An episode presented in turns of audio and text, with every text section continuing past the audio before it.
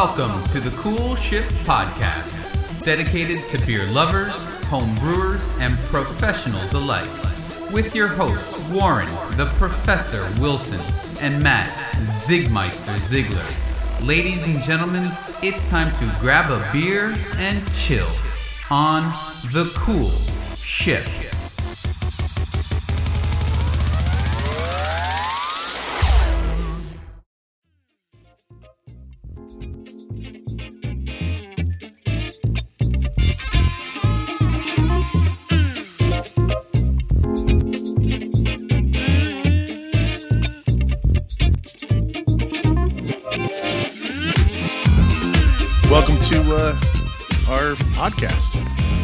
Ship returns for the month of February. Yeah. And uh, I'm looking forward to this one. Last one, I think we did pretty good. I got a little story to tell you about uh, what we did last time and some feedback that I received from a fan. Oh, So that's pretty cool. Um, which segues into this does it? this episode because we did uh, Genesee last episode. We're going to use Genesee cream or Genesee beer beer. For Genesee our beer. our hop oils talk, which is going to be really cool. I think there's going to be some in depth information that we can go through and hopefully give that out to some people that don't know much about hops. So, but first off, Carl uh, Carl brought us a treat from his Pico Brewery. Femto Brewery. Uh, what's it, what's it called? the Femto Brewery, even Femto smaller Brewery, than yep. Pico. No, I, actually, there's a story behind this. So, just this beer here, right in front of you, is uh, uh, just a. It was an experiment that I did, right, with with Galaxy hops. and if you remember, when I first gave this to you, it was utterly undrinkable because because the base bittering hop that I used was the wrong kind of bittering hop for the Galaxy that would that uh, was behind that. it. Yeah. So now it's had A month later. six, seven months in the bottle, and the bad, nasty base bittering has gone Gone. away. It's still not a great beer, but at least it doesn't have the lingering, horrific, terrible base bittering that was in total opposition to the original bittering. It doesn't, Yeah. but it has very similar characteristics of the hop oils that I have tonight Yeah. that we're going to be tasting, which Right. is fairly interesting because it tastes like those hop oil smell. If you if you were here um, and when we were doing this before, if you get a chance and when you smell them, you're not going to be able to tell the difference between one as, Right. as you smell it, but in taste. This is actually a drinkable beer now. Well, it's drinkable. So, the, but the whole point here was that I didn't understand at the time that if you put in the wrong base bittering hop in a pale ale, right, Mm-hmm.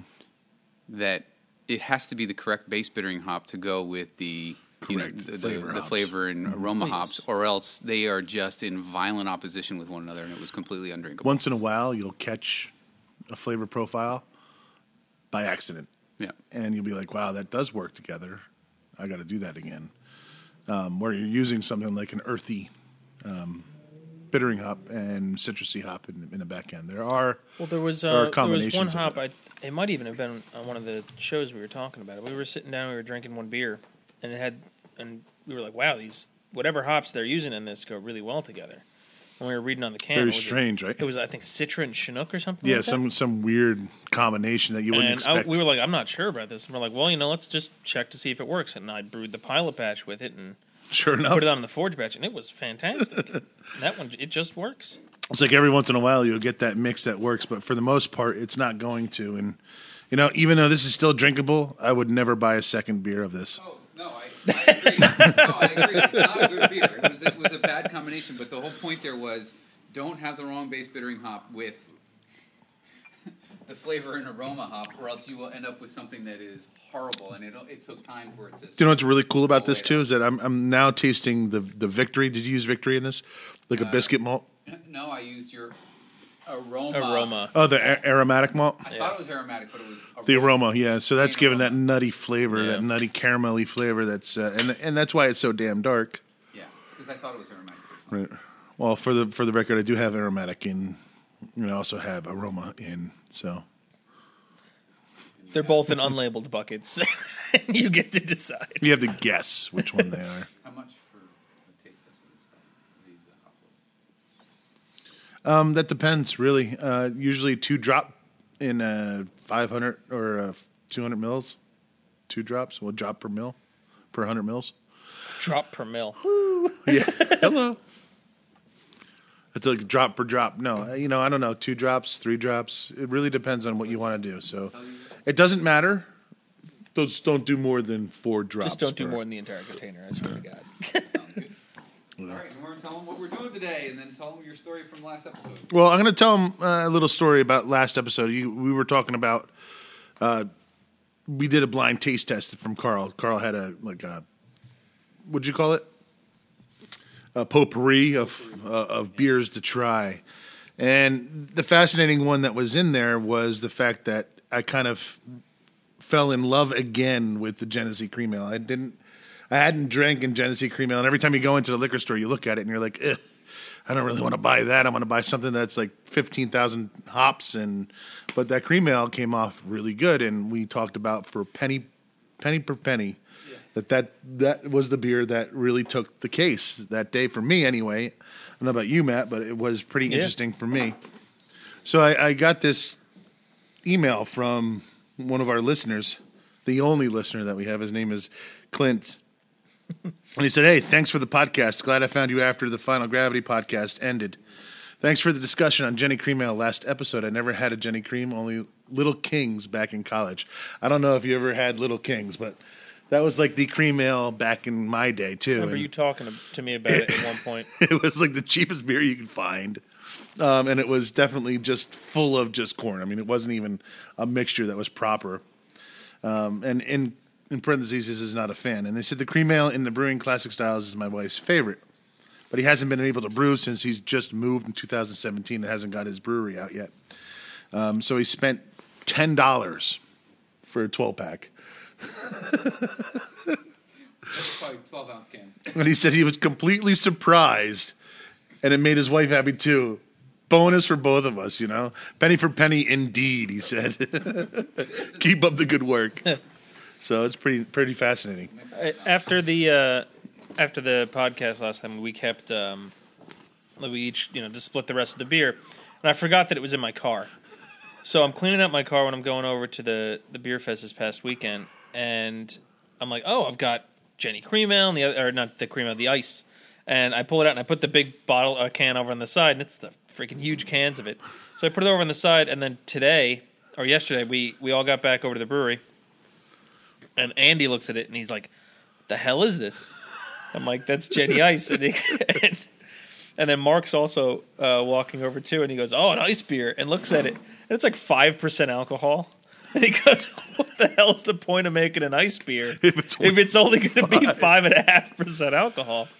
But uh, and Andy was like, "Oh man, that thing's got to be like what three dollars a can, cheap as hell." I'm like, dude, it's it's, It's- way it's less, less than, than that. that. He goes, "Less than that." Thing's like Yep. twenty four ounces or whatever. It's it's definitely a college go to for sure when you don't have any money, and that's that's the kind of beer you want. So All right, so so last episode we were saying this before. Last episode I said the Genesee was like a dollar fifty, dollar twenty can. No, it's a dollar thirteen a can for twenty four ounces. so it's like sixty two cents for for a twelve ounce bottle. that's crazy cheap, Yeah. crazy cheap. I mean, they got to be making that stuff for like You- twenty you, cents. You do a- realize that if I buy a sixteen ounce uh, bottle of Gatorade, it's, You're paying more more- money. it's It's like than five times more.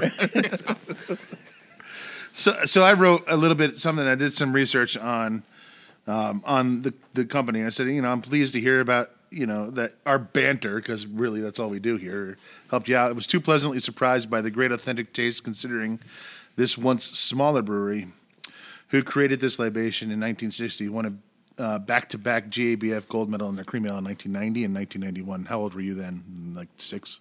Ninety one. Yeah. It's four. Oh, okay. So, um, and they won a silver in 1987. That was before you were born, right? Eighty seven was when I was Yeah. born. Okay. So, 1988, probably 1993, won 94, and 2005, uh, and then uh, bronze in 95, 2002, and 2004. And after all those awards, it was sold to uh, Cerveceria Costa Rica SA for $338 million in 2012. So now this company is a big conglomerate. They own JW Dundee, now Dundee Ales. You can't find JW Dundee Brown Ale. That was the nut brown ale that of choice in our day, in our heyday. J.W. Dundee nut brown ale. Remember? Hmm. Yeah, I, it was like something Yeah, yeah, totally yeah. different. It was like. Uh, Zima of the day. yeah, yeah, yeah. You're right. You're right. I forgot about that. Um, and they own Seagram's Wine Coolers and Rockwall Brewing Company. So they own those three. They also distribute for AB InBev because Hmm. they distribute their, um, um, can't think of the name. Uh, what is it called? Labatt Blue. Oh, jeez. Because Really? in New York City, it's too popular. Or New York State, it's too popular of a beer that AB InBev can't distribute it because of antitrust laws. So they have Genesee distribute their their beer. Crazy so as Labatt's that. from from Canada comes in through Genesee. That's right. How crazy is that? Oh, right? they're it's a bordering state, Right, right. or a bordering country. but yeah, it really goes to show how, you know, by putting corn in the right setting in a beer, you can really create something nice and, and something special. Um, have you used corn yet, there, Matt? Uh, only in that one cream ale that we put together, the the collab. That was gone, and like, that was like four four different cream ales, right? Yeah, we did four different cream ales Peach, for last July: berry, straight, blueberry, and- strawberry, peach, and regular. yeah, sorry, That's blueberry, crazy. strawberry. Are you making a green beer for St. Pat's? No, we're just actually we're gonna re we're gonna relabel um, our beers that we currently have our year rounds to Okay. be mo- to sound more Irish, and that's all we're doing. You put an ish on the end of everything. No, we're putting uh, like Shillelagh. uh, Mick Pale Ale, Mick no, it's, uh, IPA. it's it's it's O Falconer, uh, Falconer, Saint Prospector, uh, McBlacksmith. McLovin. I think it's like Shipricon or something. Like that. but uh, That's awesome. yeah, Did I put enough drops in this? Or is it Um, yeah, I could smell it and taste it. Yep. So basically, what we're doing today is I had a customer that come in, uh, came in, and who works for a uh, oil company or an essential oils company, and they started getting involved in developing these oils. Now, I can't say what company it is, um, cover rates and all this other stuff. I was told that I'm not allowed to, but anyway, we got our whole, we got our hands on nine different oils that we could play with uh, in either the brewing process or taste testing. And one of the things that we're doing today is we're taking our Genesee beer that we're so fond of, um, because it is a plain beer. It's actually Genesee beer. It's a plain Jane beer. There's no frills about it, and it's easy drinking. Has no um, no flavor profile to fight with hops.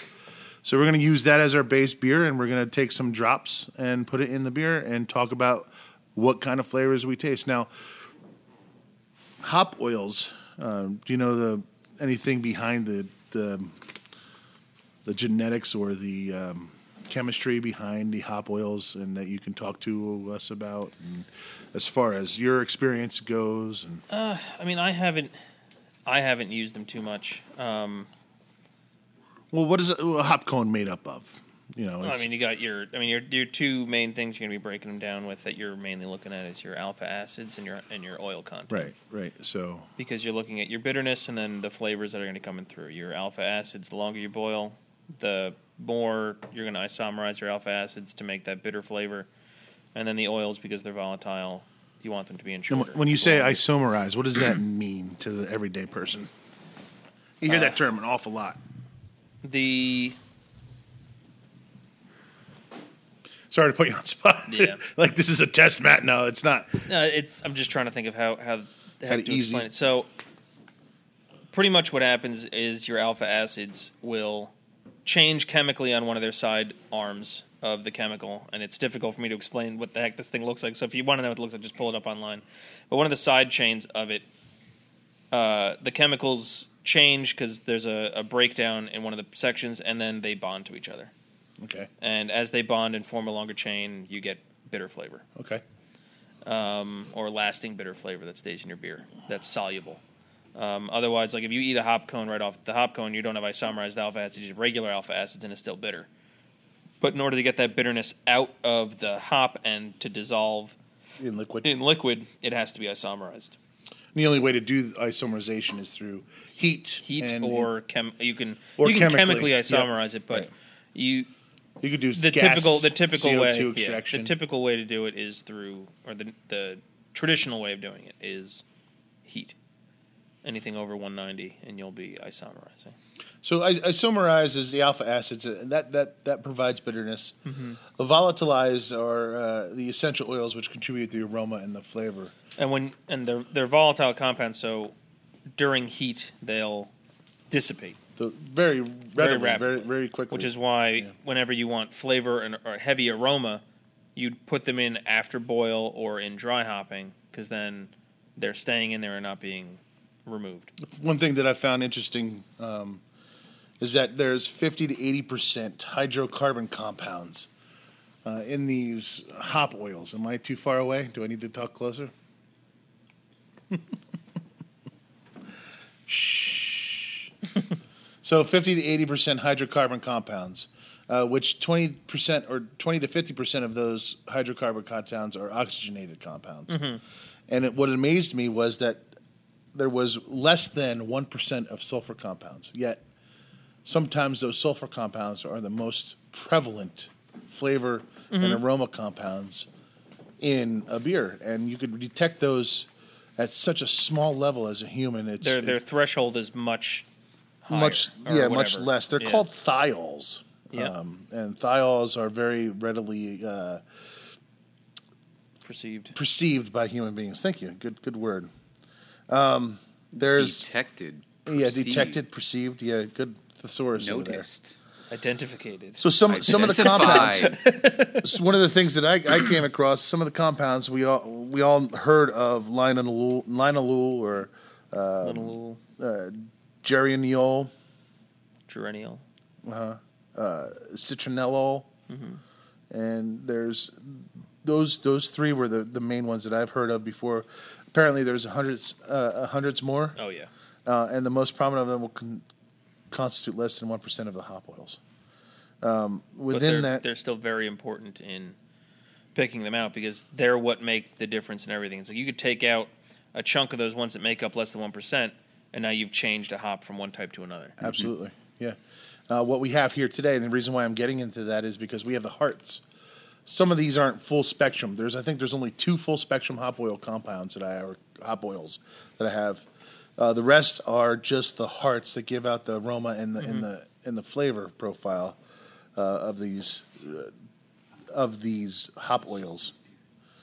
Um, so sci- scientists first isolated some of these in back in uh, two, uh, almost 200 years ago, and it wasn't until the 1950s, wasn't until the 1950s that near the end of the 19th century, uh, they well Alfred Chapman started putting names on them at the end, uh, 19th century, but it wasn't until the 1950s when gas chromatography uh, allowed research to identify over a thousand compounds in a hop oil. And gas chromatography came about because they wanted to identify the oils and hops. It's crazy. Mm-hmm. So much science is based is- off is- of beer. yeah, it really goes into industrial norm because of beer. Right, it's crazy. So much, so much in when in when people industry when people look yeah. at me and I say beer saved the world, it actually really saved the world. You can you can laugh all you want, and you could say that I'm a freak, but I, I'm telling you right now, if it wasn't for beer, we wouldn't have half the stuff we have in science. Period. Scientists linked the thiols, the sulfur compounds, to just recently to passion fruit. If it weren't for beer, you'd be completely intolerable. Right. So, Uh, yeah, in that sense, you kind of saved our lives, beer. yes, that's for sure. At least men's side of it, you know, if it wasn't for beer, no. Um, so they've actually linked. So this education portion might be boring to some, but this is important stuff. The thiols that were are, are, are the sulfur compounds were just recently linked, like last ten, maybe fifteen years, to with passion fruit, tropical fruit, Sauvignon Blanc grapes, uh, and usually other characteristics that are portrayed through the Citra and the Mosaic hops. Now, um, Matt, when did you graduate Siebel? uh, early spring 2011. So 2011. So you're six years in, a half a decade in. Have you seen a change in the industry since you took those courses? Yes, Yeah, so almost flipped itself on its head with all these new hop oils coming. I mean out. I, IPA was definitely well IPA was picking up, but it was bitter. It was it was the I mean just within the five six years, it was the diff, the big difference in IPAs was East Coast and West Coast IPAs. Um, people weren't talking about English IPAs. They were talking about the difference between a an East Coast and a West Coast. An East Coast was nothing but bitter, and a West Coast was bitter Piney. with flavor. It had that citrus. It has that piney flavor coming through. It wasn't just bitterness and malt. It was All throughout. hop flavor. Yep. But the bitterness was a, a main part. And then, you know, it broke away from the IPAs to a couple of little things, and it came back to it again now with the the New England. And it's the the switch from the uh, bitterness with flavor to now just flavor. So it went from bitterness by itself with malt to uh, bitterness with flavor now to no bitterness with Right. just flavor. It's crazy. And I've I've seen hops with nothing in them. The whole, uh, beers with nothing in them until the whirlpool, Yeah. dry hopping, and then whatever at the end if they want to put it through some kind of iso or hop back or whatever it is. but before they they're put it in they're the keg. so fragile. The beers are extremely fragile. They're two weeks in and you're done. if that. Yeah. Sometimes you have to drink them a week out of the bright tank, and it's like the moment it's in the bright tank, it's like it's in a can, and you have to drink it. Otherwise, you drink it a few days afterwards, and it's bad. It's like, oh well, you should have drank it right immediately. The uh, New England IPA that I brought you guys last time, I've kept it in the refrigerator the entire time Mhm. to just try to keep as stable as possible. It does not taste anything the same. No. A month later, at all, kept cold that it did the, the time I gave it to you. Like Right. It's not nothing the same. It's not not that it's bad. Oh, it's just but it's nothing the same. The Right. juiciness or the quote juiciness that you get Yeah, from something like that gone. gone. Yeah, it's, It's gone. just gone. Yeah, it's very volatile. It goes away very quickly. Um, so there are, and I don't want to get into this on this one because I think we already beat a dead horse. But there are people that are so against this new way of doing things that it's not beer brewing; that it's just capturing whatever it is. And there are other people that say you have to do it this way because it's the best. So there's like two sides to this, and um, can't we just all get along? but anyway, Yes, Rodney, we can. Anyway, those citrate mosaics. So thiol, thiols are, in in my book, uh, divisively important uh, because it really some will perceive. Yes, Decidedly. no, important. divisively important because we have to we have people that can perceive the flavor of ribes, which are currant and gooseberries, versus what cat piss entails. Oh yeah, So there are people like me who always say, "Oh, this tastes like cat urine." Or cat piss, and there are people like uh, other people like this is gooseberries. This is Mm, awesome. I got you. I So got you. it's it's perception thing again. How beer is so subjective, but that's what makes this uh, industry such a great industry to be a part of. There's no right or wrong answer. It's like being a weatherman. it's great and it's horrible at the same time. exactly. when I'm, I was, I, I, I came into the brewery on a Sunday when the the beer garden was open, and so I was like, oh, okay, I'll grab lunch outside real quick because I'm not, you know, needing to be running the bar or anything like that. So me and Megan are sitting outside on one of the picnic tables, and uh, this lady next to us Just farting up a storm. farting out of her mouth. she was just she had made I wouldn't say she had one too many, but she was just a person who liked to voice her opinion. verbose. and she was just sitting there. She was drinking one of the IPA forge batches that we had, and had a lot of citra in it. And she was like, "This tastes like cat piss." Oh my god, this tastes like cat piss! And she's just screaming it. And the person across the table from her, her other older lady friend, was like, know, oh, let's just say, let's say her name's like Veronica. Veronica, when have you ever tasted cat piss? and then this other guy on the other table goes, if you don't like it, honey, I'll drink it for you because he must have loved the flavor of it. Right. But you know, she's just going off on the whole thing. That's the flavor she perceived from it. It had a lot of citra, and that's the flavor she perceived. She perceived cat piss, Yeah, it's it's and she's just a person that's more sensitive to that flavor style. the thiols. I mean, that's that's strange. I never really thought about that as far as getting down into the science behind it, but that's exactly how people are. There's some weird thing, right? Isn't it? Um, not not that it's the same industry, but isn't it with cyanide that some people can smell cyanide? They can smell that it smells like burnt almonds or something like that to them, and then the rest of the populace doesn't smell it at all and dies. right. Yeah, that's it. Some people smell the cyanide gas and say, "Oh shit, There- roasted almonds, there gotta get out of here." There again, it's divisively important to Yes, I understand. got that. you. That now I understand your point from earlier. So, uh, do you do you know what a hop flower is called? cone, I thought. Strobile. Oh, A strobile. Let's go Strobile. The volatile oils account for about one to three percent of the weight of the cone. Uh, they may not seem like very much, but when you think about it, it doesn't take a lot of hop oils to give uh, homebrew a delicious hop flavor. Hops uh, are more delicate than bittering compounds found in resins of the hop. That's why hop uh, for flavor and aroma are typically added toward the end of the boil. Boiling hops for too long drives the oils away through evaporation, leaving behind the bittering aspects. Just what we talked about earlier today, Yep. earlier on this.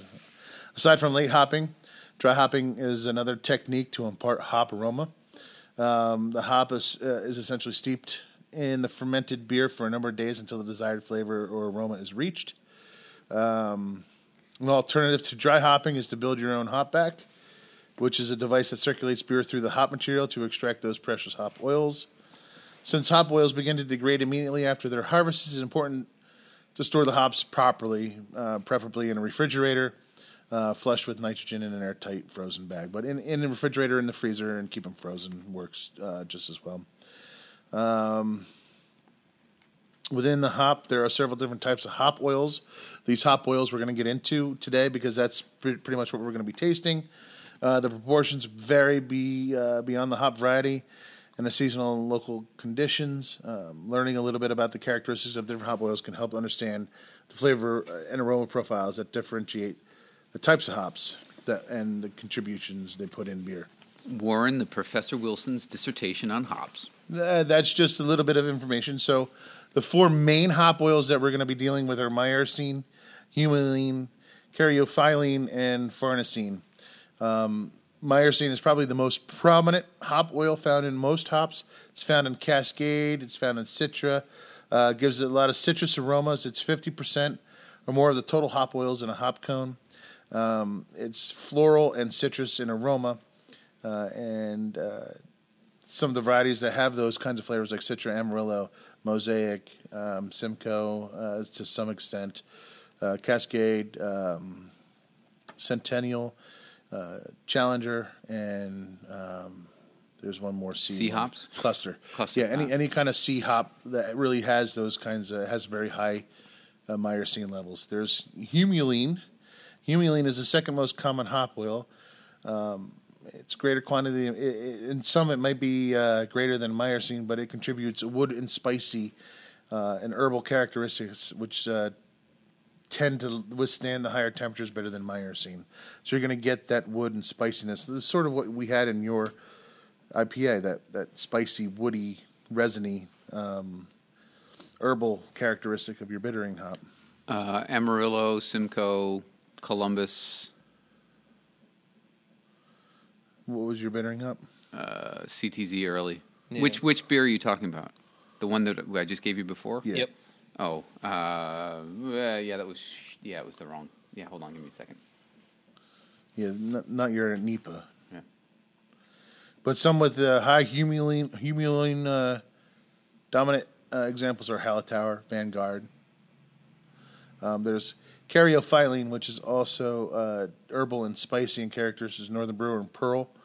Um, and then farnesene, which is probably uh, the least amount, one mm-hmm. of the hop oils in the hops, but it has the most bittering aspect flavor profile to it um, some hop examples that have that uh, a lot of it in there are Czech Saaz, Tettnang, Sterling. A lot of noble hops have that too.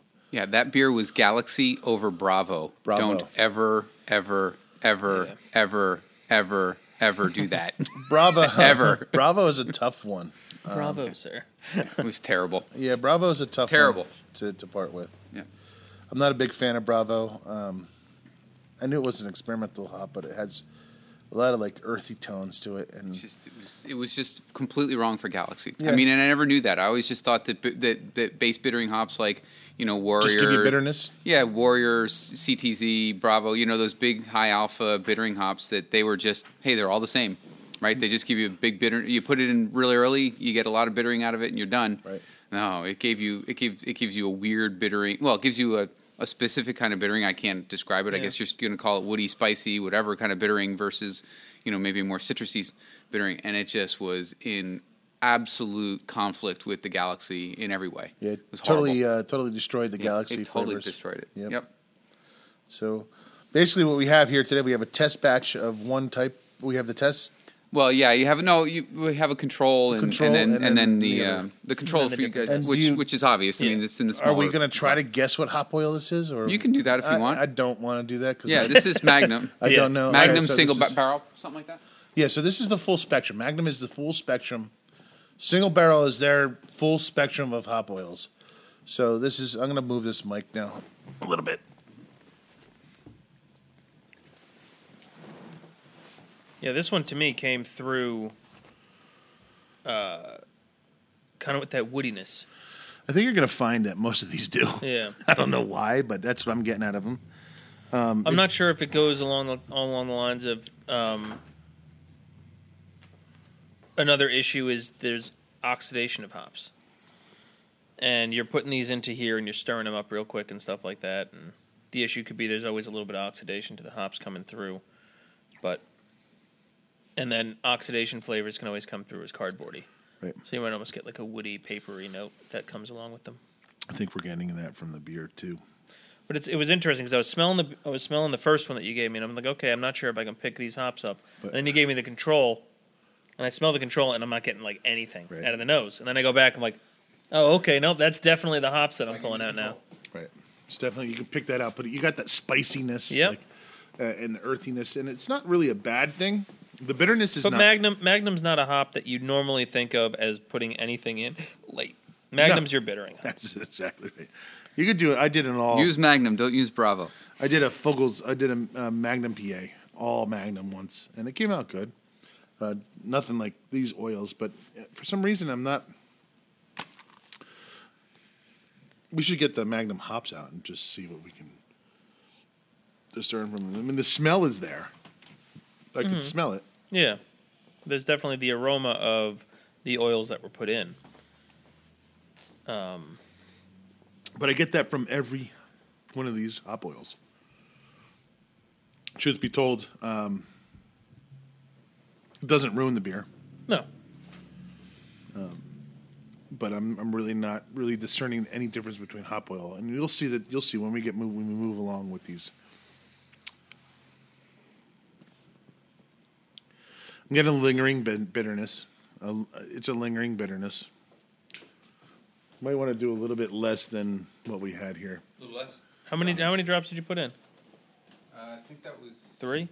that was three. No, I mean like for the beer. I might want to put a little bit less beer in there because I don't know. I'll be able to drink All nine of them. all nine of these beers with these hop oils on them. German Magnum. Yep.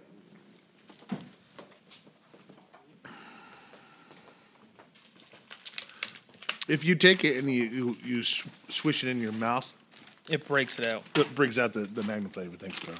Now we're going to just.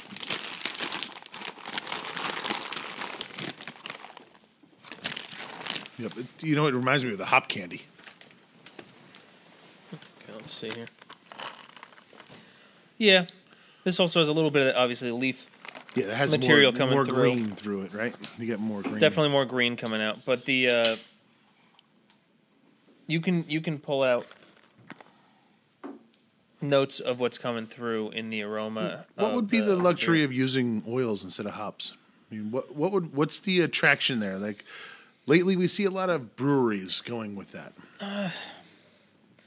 I mean, the only time I ever used hop oils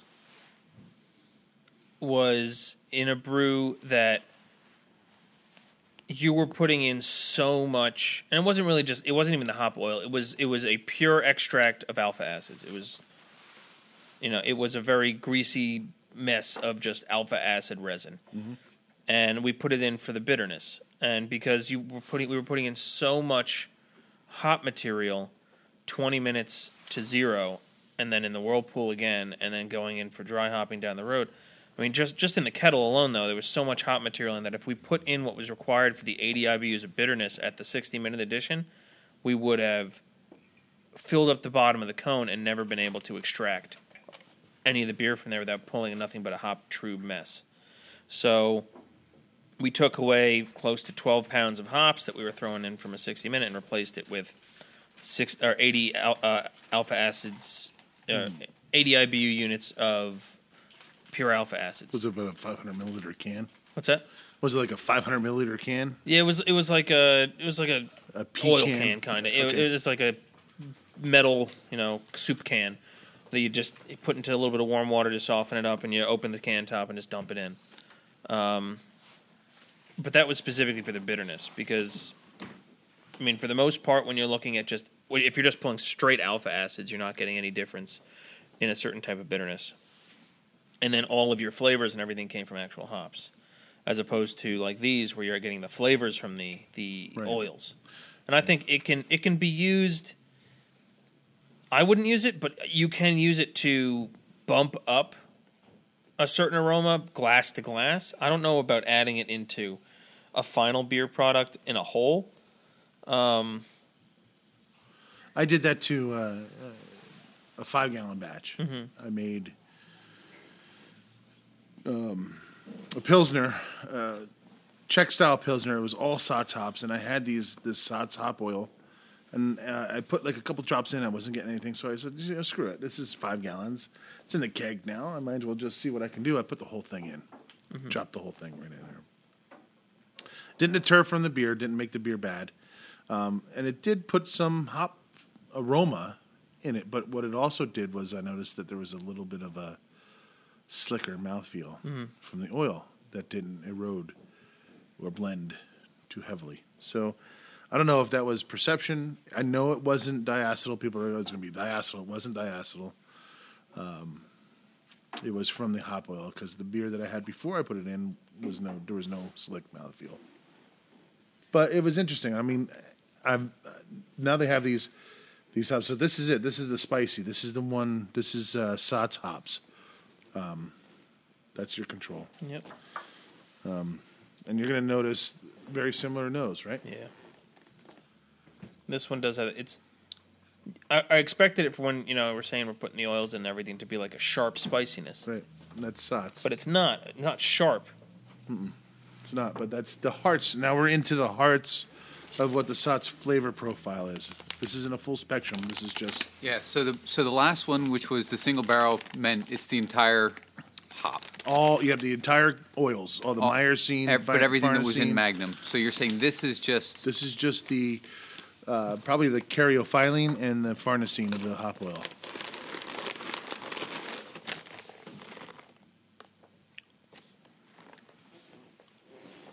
and you're comparing that against a bag of Saaz hops. I am, and there's very there's a there's a lot of similarities there, but again, you're getting a more full spectrum from this From the Saaz hops, from yeah. the Saaz. I mean, to me, it's almost like you're instead of like opening a box of spices and being like, okay, yeah, that's spicy. Yeah, This is almost as though spices were rubbed into a blanket and it was left in a room and it's slowly kind of coming out. It's like you get like just this soft aroma of spice sitting on the surface. It's not like a sharp, like smelling a stick of cinnamon or something like that. right.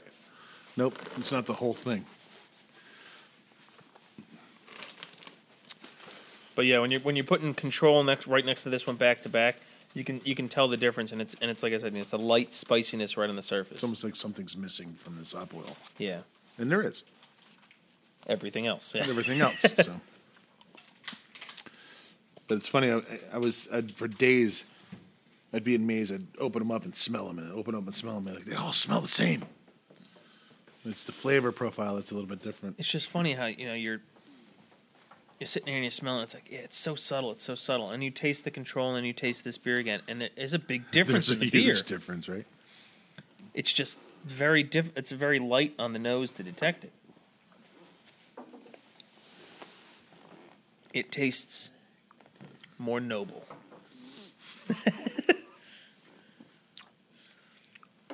Yeah, it's definitely there.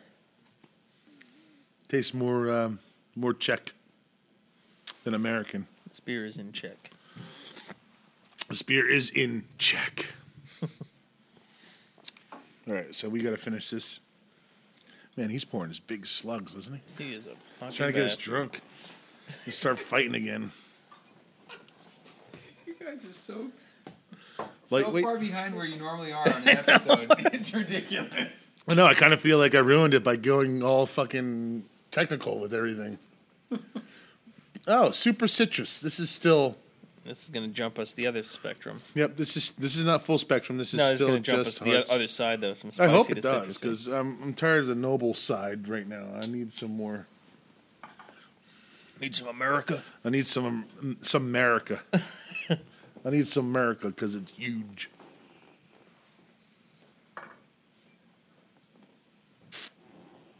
Yeah, Are you getting cat piss? Because that's I'm what I getting get. cat piss right off the nose. That's what I get, man. I'm getting cat piss. Ooh, God damn it, Felix! that's damn it, Ophelia. Use the cat box. Piss on my bed. But if you de if you dive a little deeper, if you get a big huge whiff of it, I don't know, Carl, it takes that. It's cat piss. When I take a whiff of it, I get some cat piss. When I take a sip of it, I get pears. Pears. Interesting. Pears. I have I have cats, and I know what it smells like when when they piss that. on you, it doesn't smell like that. No, it does not. I have a cat and a dog. No, I mean it doesn't. It doesn't smell like a crazy cat lady's house ten years after she's been dead and no one's found her yet. It's it's it's the start of a problem. Pears. I'm getting pears Yeah. too. Mm, Yeah, getting pears. That's strange. I was gonna say maybe I was mistaken and I tasted it. No, I'm getting pears. We Pears were and in cats checked. and pears and cats. We were we were in check before. Now we're in pairs. Now we're uh, in repairs. Ba-dum-bum. Oh my god. So I don't know. So why would he you just use this then? uh, you would use this if you didn't get enough of the aroma that you were looking for. Also, Oh. if you're doing an IPA and you're not, if you don't dry hop, you're not getting enough aroma. You can actually use this. And I would, in conjunction Yeah, I mean, with, if if you're if you're sitting there with the, hot, I mean, these specifically you, go for a certain side. They're saying citrusy. They're saying spicy. They're saying you know, or it's this one specific thing. So if you're pulling on a hop, or you put a hop into a beer, and you're saying, oh, okay, you know, I'm really hoping to get that citrusy punch into this thing, and it's not as much as you wanted it. Don't be discouraged. I mean, if you have this stuff with you, put a couple drops Yeah, into your glass and push it to push it over the edge. yep, you could put it in your bottles. You could I wouldn't. It, I wouldn't be like, oh, you know what? I was supposed to bring an IPA over. Let me grab a pack of Bud and put drops of citrus No, in no, there. that- And okay, I've got myself an IPA now for the game. obviously, what we're doing here is, um, uh, obviously, not the proper use of them. Uh, they do go in better hand in hand with the type of hops that they're meant for. So obviously, it enhances that hop flavor. So if you're putting it in and you use citra hops and you don't have enough of the flavor, that citric uh, citrific hop oil added will boost that uh, citra flavor. Getting fucking pears. This is blowing my goddamn mind. I am too. I get pears and pencils. Pears and pencils and piss. Oh my! That's You getting alliteration. pears? Tell me you're getting pears, Carl. Coral. Grandpa, there are no pears in this yeah. beer. Little Yeah, green pear, yeah. Not, not a ripe pear. No, no, no, no, no. green pear. Green pear. Tastes like a potato. No. No, doesn't. it doesn't taste like a potato. All right, I'm starting to get a little tipsy here. Carl's just like pumping them in. He's like, "Get drunk, damn it! That's where the dynamic happens." All right, so that is beer number three. Uh, we're gonna take a break. I gotta drain um, the swamp. Uh, thank you, because I didn't know where I was gonna go with that. And uh, we'll be back to talk a little bit more about what these hop oils are. Two Cool. and two.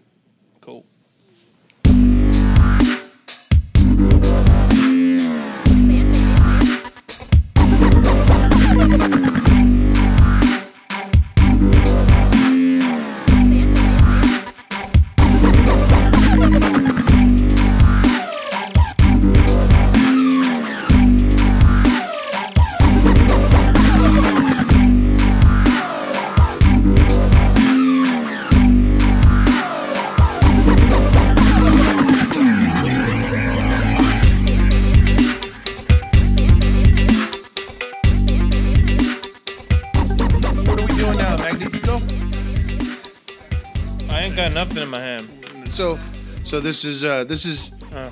Welcome back. We uh, we're, we're we're gonna try this new uh, this new hop oil called Magnifico. It is um, mosaic. So we got the dank Magnifico. Magnifico. You want to give that to Matt for me? Let me Thank check you. it out. We got the dank. It's pretty dank. I mean, uh, there should be. I don't think. I don't think it's open. It's in the freezer. Is this full spectrum of mo- no. It's not. This is just the hearts again. So there's only two that have the full spectrum. One is Citra that we haven't had yet. We Okay. have the Citrifica, which was um, just the hearts, but Citra, and the other one was Magnum. So we have the Magnum. Okay. No, don't bother with that because we all know what danky Magnum smells like. Mosaic. I mean, mosaic. We see how they have all that same kind of profile. Like, Yeah. After a while, you start to get blind, almost like smell blind. Yeah. But um, very similar to the last couple of hop oils that were used. So during the break, I asked you if you have used any kind of hop hash. I mean, do you see your brewery as a brewer? Do you see you moving into any of the oils at all? I know they come in big cans. I know they come in shots. I don't think so. Um, Is there a reason why you're not going to? I just. I don't know if it's if it's. I mean, it could even be a, mi- a mix of both. I understand the ingredients. It's terrible. Yeah. Oh, that's terrible. Yeah. That's good. No, it, that's just an interesting flavor. Yeah, it's just um, it's worse than the beer that we had with you. The other one was pears. This one was like Dirty sock water. yeah. that's a good description. That's that's like pretty s- darn similar. It's like sucking on a dirty glove. you know, you sucked on those gloves when you were a kid. After they get wet with snow, that's Yeah, what it tastes like. That's exactly what it tastes like. That- that's spot on. You've been sucking on some dirty gloves lately. I got three kids now. No, that's just- true. I'll, I'll take away the dirty. Thank you. Thank you. Bring you something else, Thank you very much. Um, which is that. okay. I, uh, I don't know if I. I don't know if I'm going to use hop oils. I think I, I understand the flavors of the ingredients themselves. Right. Um, to the point that I can, you know, throw some in or or you know remove some from a recipe or whatnot. I can generally feel what that recipe is going to taste like down the road. Do you think that they're good to have on the side in case you run out of hops? One of the hardest things about a brewer, don't get me wrong, i- is getting into a hop contract. Mm-hmm. It's yeah, sourcing ingredients. I again, I'm I'm not sure. I mean, to me, hop oils are too new for me to make a decision with right now. I consider myself a uh, traditionalist with ingredients and how I use them. Even if I'm going to put fruit into a beer, I'm not using fruit extracts. I'm using the fruit. Um, so I, I don't know if I'd get into into using extracts and using oils and stuff like that. I mean, maybe I would probably, I, if anything, I'd probably use the alpha acid oils just because at that point it's just giving me a number. the bittering, yeah. It's like okay, I need this bittering amount. It's just giving me that bitterness, and I'm good to go. What about the new hop hash that's coming out? Which is basically the lupulin glands of every hop that's been crushed through a extruder. Like say they run Magnum through Mm-hmm. and then just gather the Magnum hop crush. That's been like the dust. I'd have to play around with. I mean, you you had some of the hop hash you gave over to me, but I have to play around with that a little bit to kind of see how intense of a flavor it is or aroma that, com- that it comes through with the hop hash to really get an idea for using it down the road. I don't. I I can see myself using it, um, because that to me is would be more consistent. Um, no, I don't want to chug your beer. You try to clear your palate of uh, Same dirty, same of aroma dirty, again. Of dirty sock. So this one is Woody- Centurion. this is Woody the most. cardboard in the nose again. This is the most uh, prominent flavored hop oil that I've had. It's very up in your face. It comes through like you're sucking on a hot pellet. Yeah, it does. It's uh, super, super strong. And this is just the hearts of the cent, uh, Centennial hop.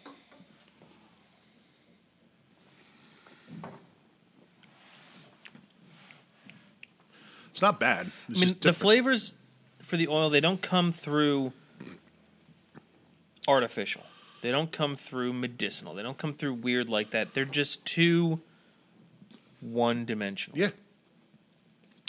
So if like and and the object of these late they call them dry hopping additions, the dry hopping oils.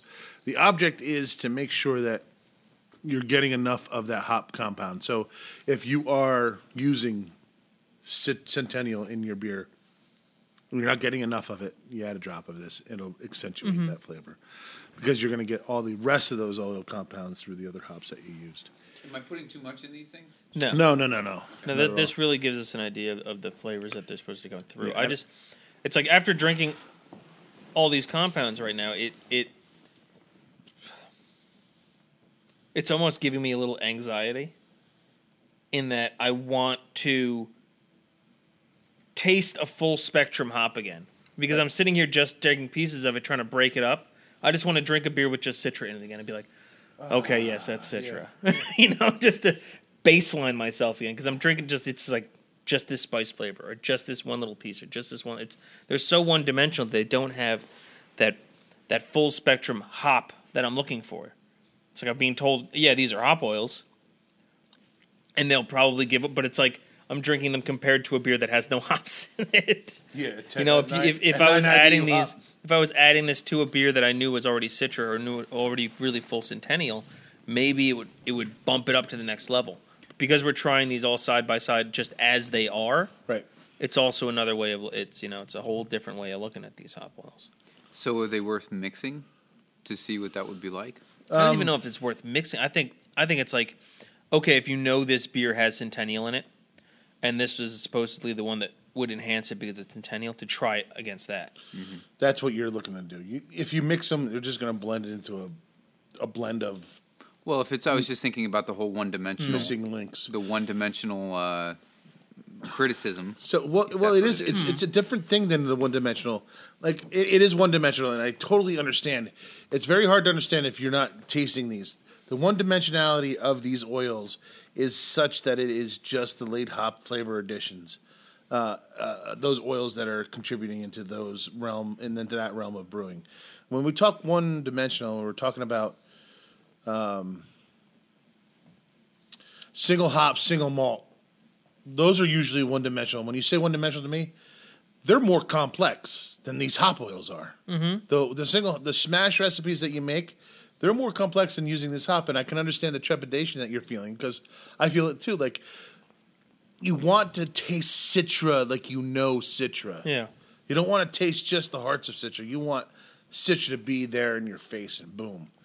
But it's not. And it's frustrating. It's like you just want to kick it to the side and go, okay, let's open up some uh, Three Floyds IPA and, and Yeah. get, get it over with. But I can see like adding this stuff to that would enhance a little bit of it because you're getting all the other side stuff and you're bumping up that main And it works. of the It- Citra thing. It does work. But It's- just these as they are doesn't give you enough. It's like it's not just saying like, oh, this is one dimensional. It just has cinnamon in it. Right. It's like no, it's cinnamon. Maybe like 900 flavor compounds, and this is one of those spicy flavor compounds in there.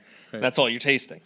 Exactly. That's a great example. It's, it's exactly what it's like. It's like, okay, we got 50,000 different root beer compounds in this root beer, but let's just take the all the other compounds out and put just root or licorice in there, and you taste licorice, and you're like, that's not root beer anymore. It's just licorice. You know? So that was uh, that was Centennial. I'll, I would drink the rest of that one. Is this IPA or is this Chinook? Oh, Outback. Outback, This is uh, um, Heart of Galaxy. Mm-hmm. Is it? Mm-hmm.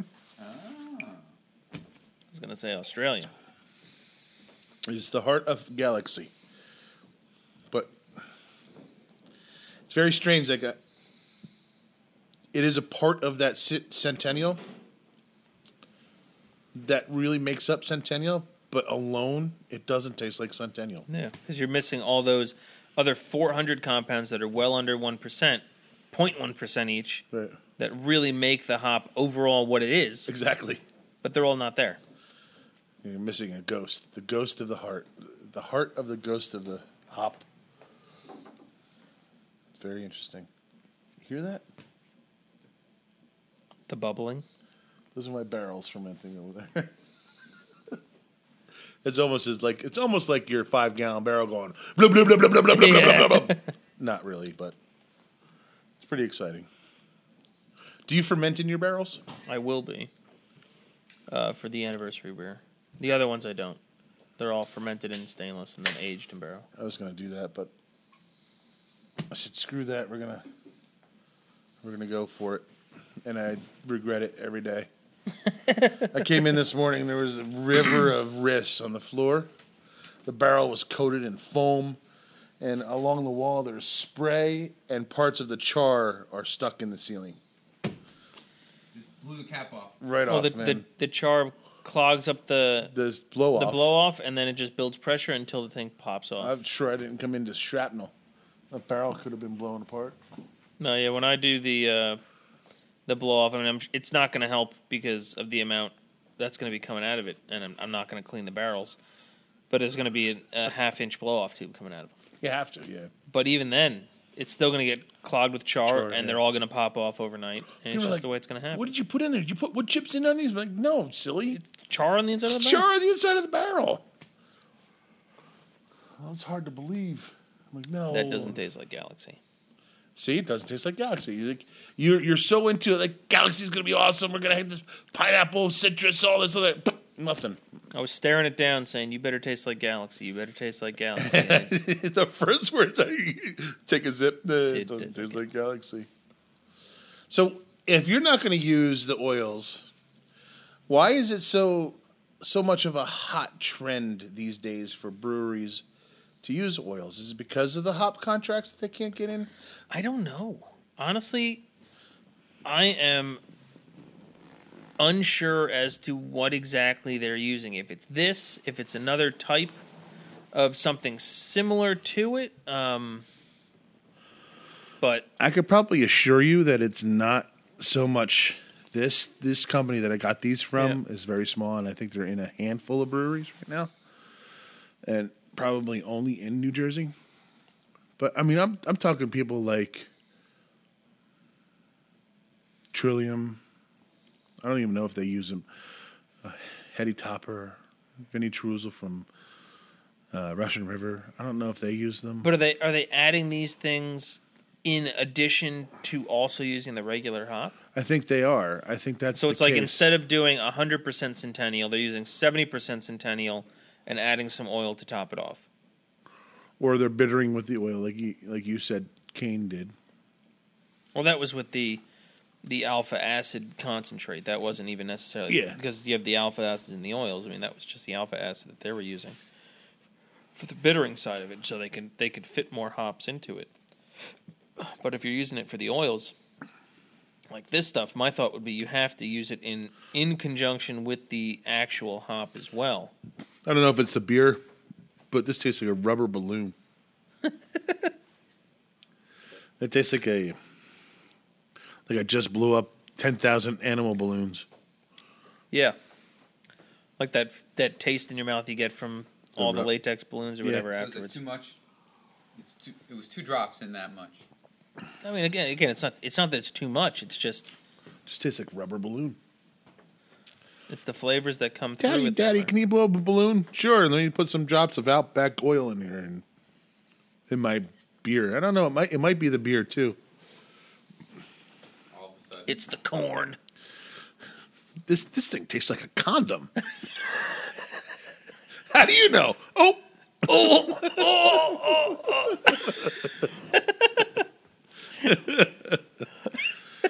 no, it's uh, definitely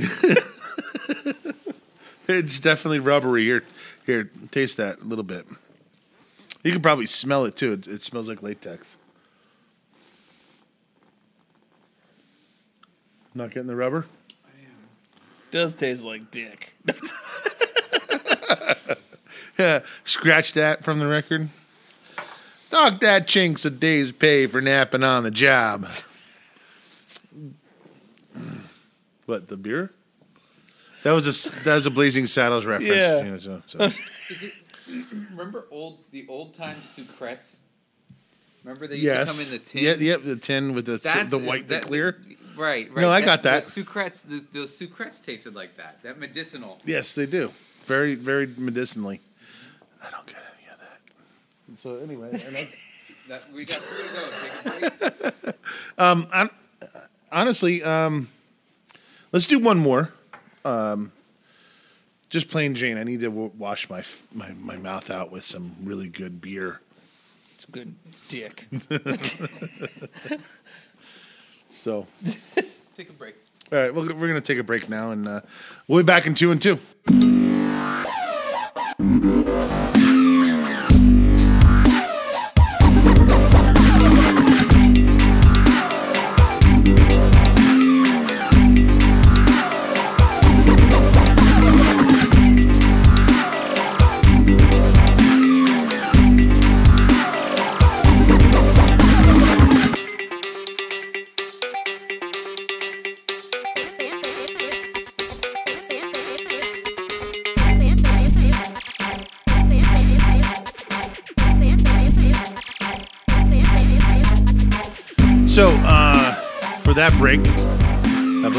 Believe it or not, we did it in two minutes and two seconds. We ran down to a brewery called Czig Meister Brewing Company and harvested some beer from that brewery illegally, um, and then walked back this way. Uh, we decided to go over to Matt's Brewery and and see if we can't get any hoppy beer because we really feel like these oils will portray themselves better at with a hoppy beer, um, and so we have the luxury now to try a control of Matt's shipwreck. Shipwreck. Shipwreck. Everybody fucking calls it shipwreck. The shipwreck. God damn it. Shipwreck. No, no, Shipwreck. no. Shipwrecking. No ship. What is it for? Ship wrong. No, no for St. Patty's Day. Oh, uh, Shiprecon? Shiprecon. Shiprecon. So we're doing the Shiprecon right now, um, and In Carl. one of- yeah, in one of these, I've put uh, two drops of the Super Citra, which is the full spectrum, yep, and one does not have it. Okay, so the idea kind of, I guess, as Warren kind of said, the we've got the shipwright has six hops in it: Columbus Centennial Ca- uh, Cascade, and it also has Citra, Amarillo, and Eldorado in late edition. So the thought is, if we add these hop compound, these hop oils, to a beer that already has that hop, it's going to accentuate that hop further. Or will Or it not. just taste exactly like the cat piss that we smelled before? I'm gonna take. You're gonna take the short stubby glass first. I'm gonna. Well, one's got one, one doesn't, right? So we got to compare them to each other.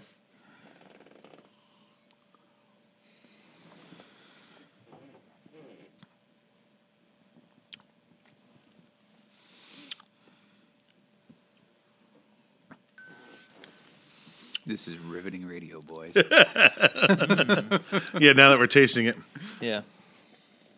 Matt is smelling a beer. Warren is smelling a beer. Matt is tasting a beer Again, again. this is difficult. Can you tell? no. Really interesting. I didn't put enough in, I guess. Well, you put two drops in, mm-hmm. which seemed like too much in the Genesee. Way too much, making it taste like.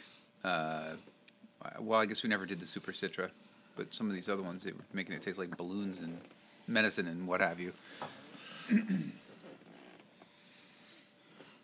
I don't know if it's just glass shape, but to me it pops out more in this one. I'm getting more aroma out of this one. Yeah. It's glass shape. I'm getting. I'm getting no aroma out of this one. It's the shape of the glass. I'm getting a little bit. If I stick my nose in there and sniff, I'll get it, but I can't tell. Yeah. Try three. Actually, we'll try the Centennial and see how that goes, Okay. and then come back again if we have to. I'll put in. I'll, I'll dose it harder with the Citra on a third batch if we have enough beer left over. Yeah, try dosing it harder for the, the Centennial. Um, yeah, to me it didn't.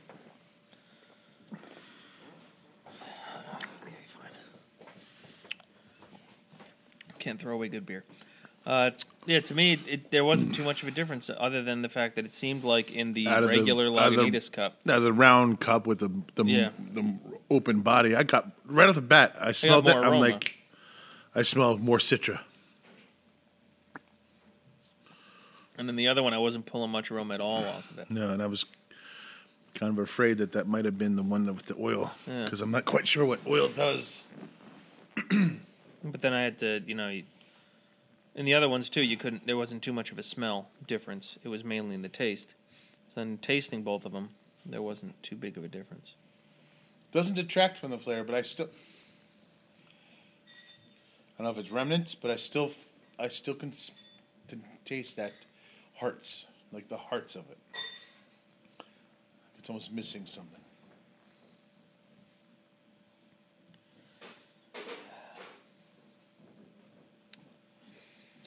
Matt, I'm going to need your. Yeah, I know. No, the mason, you can pour one of the others since it doesn't matter anyway. I need the mason jar. You need the mason jar. Yeah. Okay. Uh, this podcasting is a chore. It is a job. Fired. It's a good job. So, while he is talking in the back or doing whatever he's doing in the back, being the mixologist that he likes to be, what's on the horizon for the brewery? Uh, well, the next biggest thing is Stout Fest. Um, we're going to release that or have that day It's very similar to Imperial Fest for those of you listening that went. Tickets, that whole spiel, but uh, 54 beers, 54 stouts. Um, we're almost done making all of them. Uh, just about everybody in the brewery made a beer for the fest. Kirsten made a beer. Andy made two. Uh, Nate made one. Jimmy made one. Uh, Ross made one. Um, Johnny boy? no, he didn't make. My dad didn't make. Uh, Megan spiced one up, um, but she didn't make a base beer, uh, a different base beer. Uh, but she did a, a ginger snap stout. Um, and Carissa didn't make one. So and Mark didn't either. So the few that didn't, but most most did. Um, and the rest are kind of like uh, flavor variants. There's some imperial stouts and uh, the regular stout as well, uh, the regular oatmeal stout, and then it's flavor variants off all those. So chocolate, vanilla, uh, habanero, chili pepper with cinnamon, some coffee, mint, raspberry, cherry. You know, a bunch of different flavors. Right hand. We're all the way around.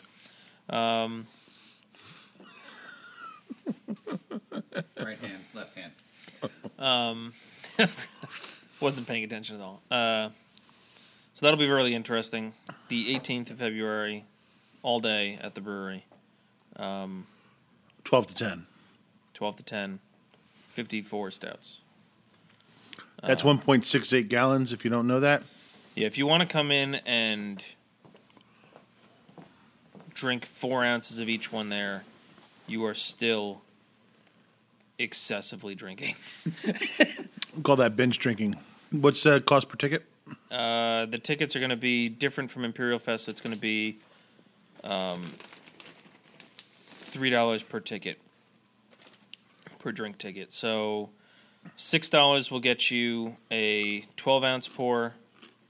Three dollars will get you a four ounce pour, and the ticket and a half will get you a uh, an eight ounce of all the. Those are for all the stouts, and then we're going to have the. Uh, the year rounds, not the seasonals, on um, as well. And if you want those, it's just two tickets. It's the same sort of same scheme for that. Two tickets for uh, twelve ounce.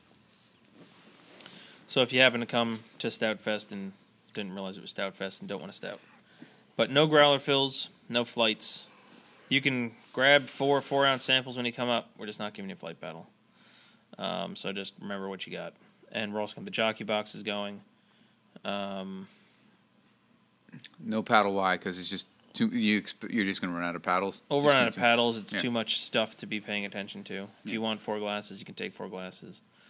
Um, jockey box will be running. All the beers aren't going to be on at the same time. We're going to release a list showing you when certain beers will be on and what beers they will be on after. Can I come with my own paddle? Uh, sure. um, but uh, like some of the beers we'll be putting on first, and there'll be a specific beer going on after it. So if you want that beer after it, tell your buddies to drink up on that first one, so that way that one finishes and your beer goes, your favorite beer goes on. But uh, that'll be really interesting. And then uh, be on the hor- on the horizon, we're looking at uh, can releases and bottle releases both probably March April timeline. So very soon. Okay. We love listening to you eat, Warren. One thing I learned a long time ago from a different show that I listen to is that guests will write in with great uh, ire about the fact that people are eating on a show. They're like, "We don't want to hear you eat. It's disgusting." It is disgusting. All right, in your That's why left I'm doing hand, in left hand, yep.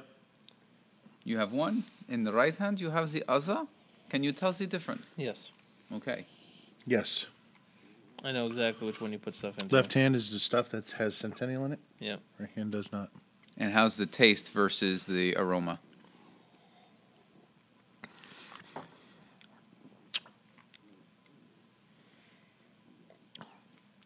The one with the Centennial puts it over the top. So maybe try it again with fewer drops. Nope. Um, I don't think that's a match for this beer. Hmm. I don't think Centennial's a match for this beer. Citra is.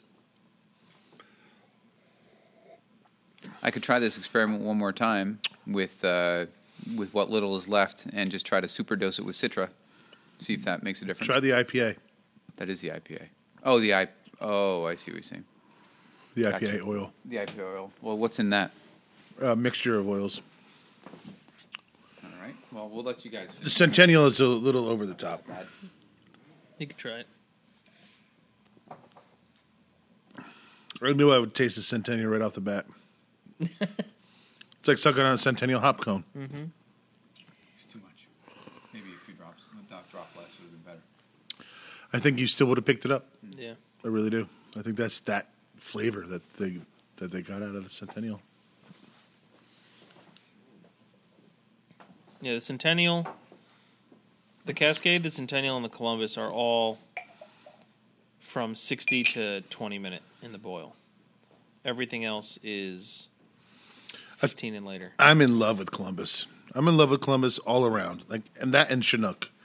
I'm in love with All all around. All throughout the whole boil. Throughout like, you know, 60, 35, 40, whatever you want to put those those hops in, I think you're you're going to win.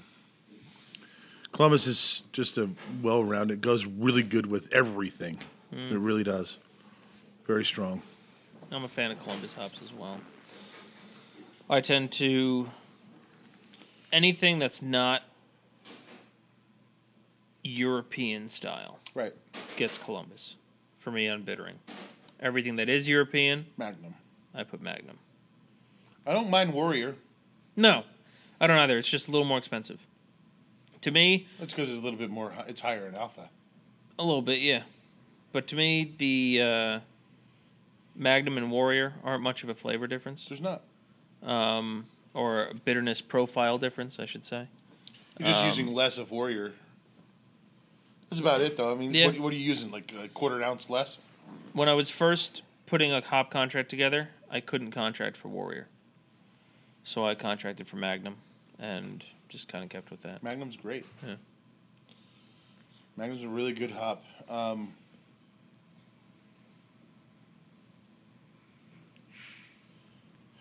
I don't know if there's anything else like Warrior, Magnum, and Columbus are my three go-to bittering hops. Mm-hmm. I mean, I, I can't think of anything else. Tomahawk and Zeus for your t- CTZ. Yeah, it's the same same as Columbus. Yeah. But yeah, for danky, citrusy flavors in any IPA, Columbus, Columbus, Columbus.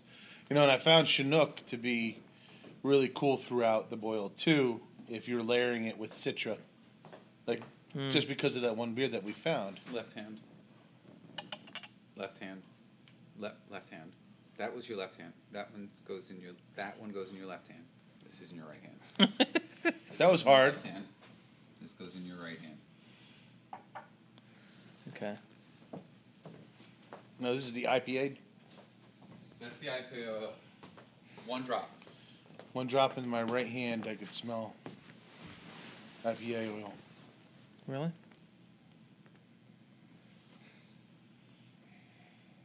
I can't smell the difference. I'll get it in my right hand. Oh yeah. Am I right? Yes, you are correct. You are correct, Warren. It is the right. It was the right hand beer, and one drop, you can smell it. I can I can detect smell- it. Yep, I can smell it. detect Yeah. That's the thiols that are in there. You know, I, I'm assuming. Can you taste it? Probably not. Because it's just supposed to be for aroma. In this case. I could taste it. I can taste it. I couldn't. I couldn't detect it in the nose, the difference, but I can detect it in the flavor. Did it make it better, worse, or No, No, Different. it didn't make it better. It made it. It made it different. It's not bad. along. It, it's definitely along. It's the definitely not bad. Along that profile of the other one that we put in. It's it's yeah. It's a better. It, but it's a better choice than that Centennial. Yes. It doesn't doesn't really. It does in a way deter from the beer, because it's not what was intended. Um, but it, it's not bad. Let's put it that way. That's It's fake. drinkable. That's regular.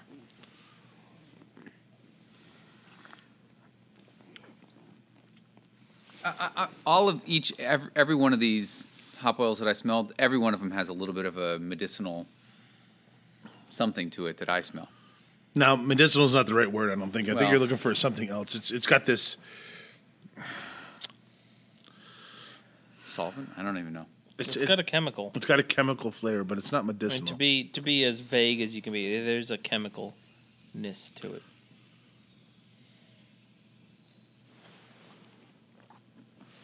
Is that your ride? what the fuck was that?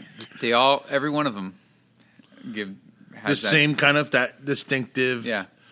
chemical flavor. It's not medicinal for sure. It's not like you're drinking medicine. No. But it is a chemical flavor, almost plastic like mm-hmm. in the flavor. But it's mm. not plastic. It's No. like So, but this, I mean, this th- this is sort of fascinating to me because what what I'm learning is that it's really hard to sort of use these things correctly, right? That the that the all natural way. Uh, look, I I've proven that you can f up putting the wrong hops in a beer, and it gets pretty miserable. But you know, this is sort of equally. You got to really do some experimentation. It's not as simple as oh, I made something with Citra and let me drop a couple extra drops of this stuff in there, and it's going to make it better. I have a 10 Right. gallon batch of IPA Yeah. brewed solely with oils in the back that's fermenting away. Oh, okay. It's not. I haven't kegged it yet. I haven't dry hopped it with the oils yet, but it's going to be 100% oil, Yeah. Nothing but. And during the boil, it smelled like a regular hoppy boil. Hmm. So I'm wondering what through boil and what through uh, CO2 That's true. There is no ice. Right. Uh, these are unisomerized Right. hops. So this is basically just like dry hopping. Almost. Yeah. Well, I used the full spectrum oil. Yeah. But my point is, yeah. well, sure, but in, eff- in effectively, this is like some special kind of hop, just dry hopping with it. This is not. Yep. So it would be it would be different. No, but what fascinates me. Did you have any of the rice lager I had on weeks ago? Uh, you might have. Yeah.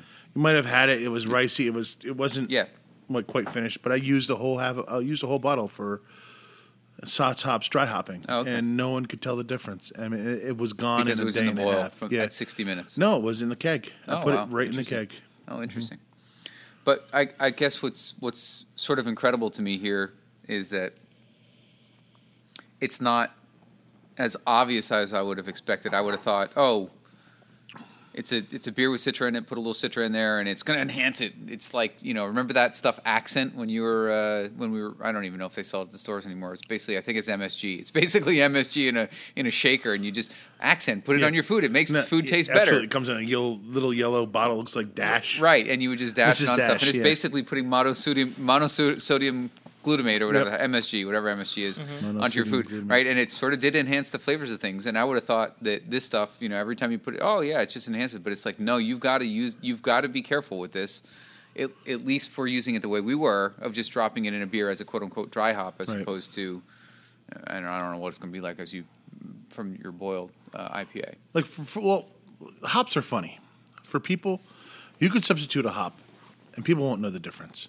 You could put in Magnum for Warrior, and people won't know the difference. You could put in um, You can't put in Bravo though. no, no. You could put in Well, no. you could put in Cascade for Cluster. You could put in Cluster for Cascade. You could put Centennial in for Cascade.